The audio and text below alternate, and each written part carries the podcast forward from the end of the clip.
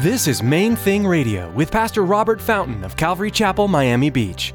Join us as Pastor Robert teaches verse by verse through the book of Acts.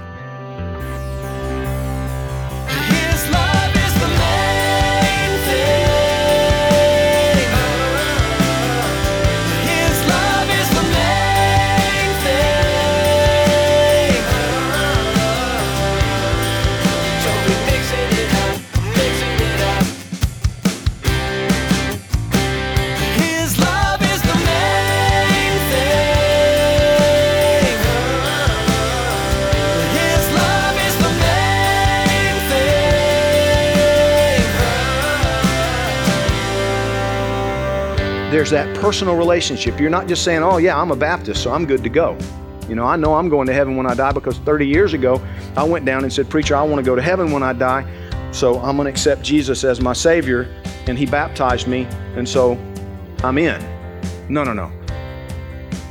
That's a religious, ritualistic kind of perception, perspective. No. Jesus wants your heart. He wants your friendship. He wants to be in, in relationship with you.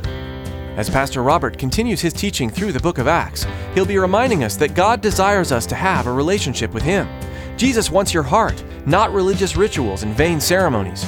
When you spend intimate time with the Lord, you naturally become more and more like Him. Stick around after today's message from Pastor Robert. I have quite a bit of information that I'd like to share with you our web address, podcast subscription information, and our contact information. Now, here's Pastor Robert with today's message.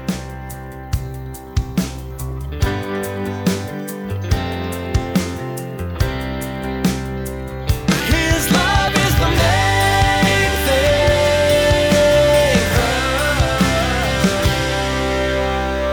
thing. When the Bible talks about living godly, it's talking about seeking to be like Jesus. The Bible says that Jesus Christ is the image of the invisible God. He tells us he wants us to be like him. To be like Jesus means to live selflessly and sacrificially. It means to pursue him, to look to him to lead us and guide us. Do you realize that Paul also told us that those who are led by the Spirit of God, these are the sons of God. Not everybody who calls himself Christian sings the songs and prays the prayers and reads the book. Not all of those people are his. I can't possibly know your heart. I don't know if you're his or not. If you're being led by his spirit, if you're in a personal relationship with him eh, whereby, you know, you know, day to day, you're Lord, I, I want you to be in charge of my life today. I want you to lead me. I want you to guide me. I, I want your plan. I know that your plan is the right plan, and so I want your plan. And you told me that you've prepared good works beforehand for me to walk in. Well, I want to walk in those good works. I want to be led by your spirit. See, if it's that kind of personal relationship, well, then you're seeking to live a godly life in Christ Jesus. Does that make sense? You're pursuing it. It's an active thing where you're actually in your reality seeking His will, His plan, His power, His forgiveness, His grace. There's that personal relationship. You're not just saying, oh, yeah, I'm a Baptist, so I'm good to go. You know, I know I'm going to heaven when I die because 30 years ago I went down and said, Preacher, I want to go to heaven when I die, so I'm going to accept Jesus as my Savior, and He baptized me, and so I'm in. No, no, no. That's a religious, ritualistic kind of perception, perspective. No. Jesus wants your heart. He wants your friendship. He wants to be in, in relationship with you.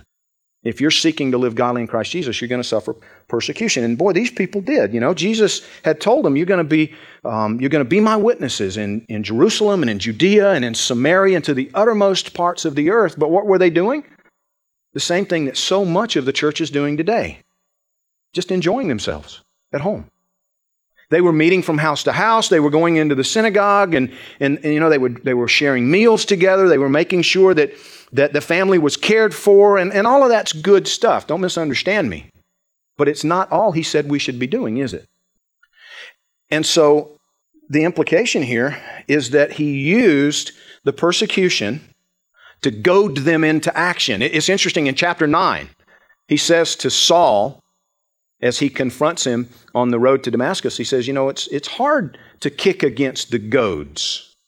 And I asked for a show of hands in the first service. How many even knows what a goad is? Two people raise their hand. It's just like a sharp stick. When you goad someone into action, the idea is like you're poking them with something sharp. And, and you're, you're goading them along. It's Like, get moving. Come on. We don't have all day here. And it's that you're goading someone into action.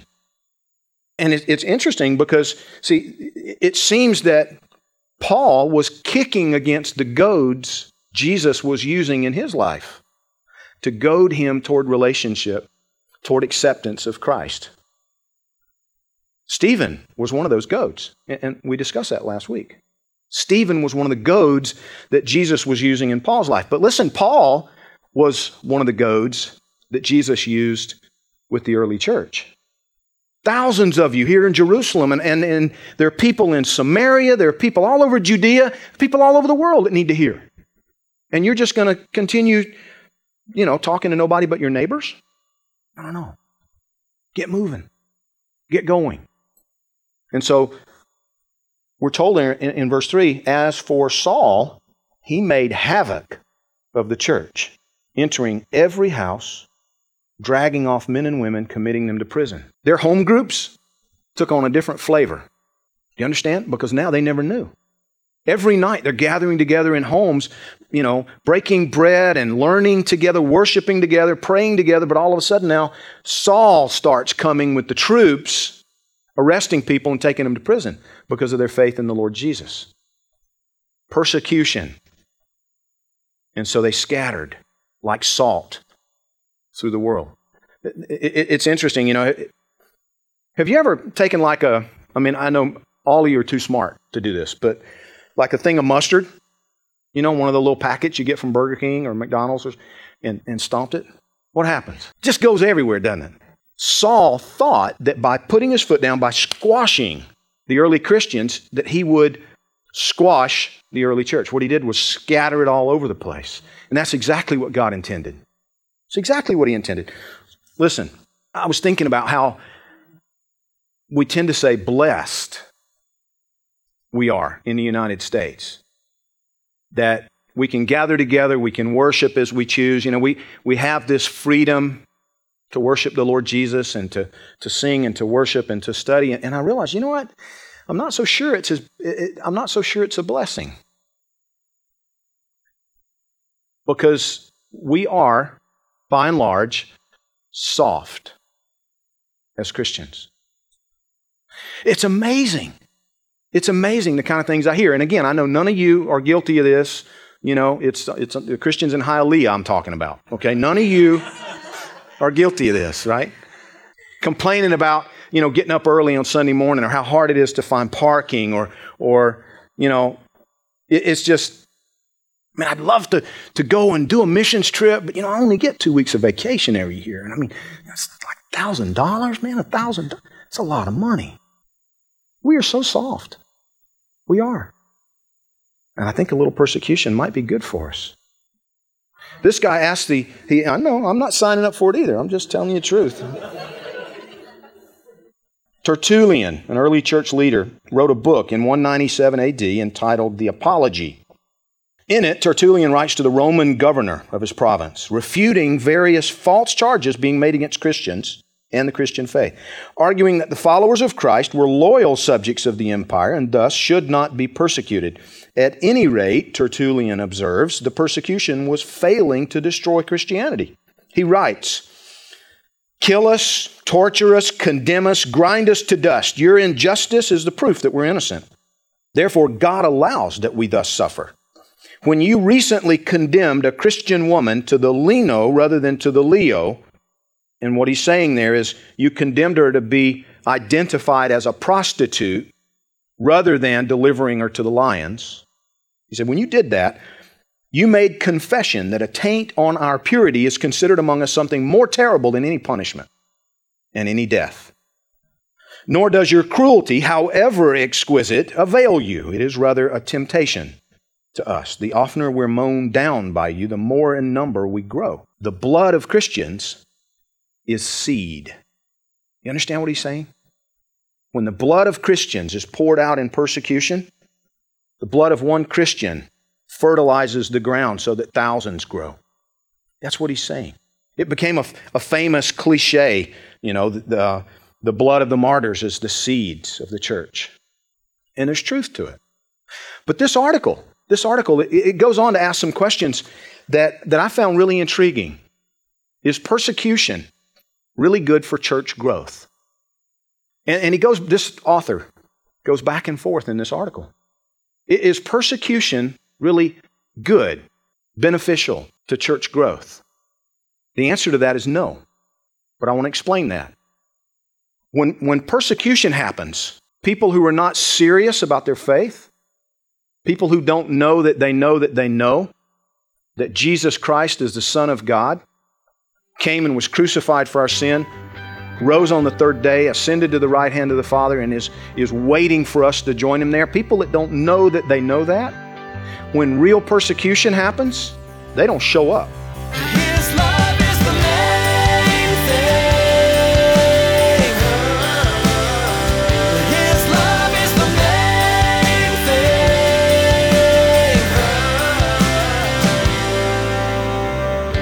So glad you joined us today for today's edition of Main Thing Radio.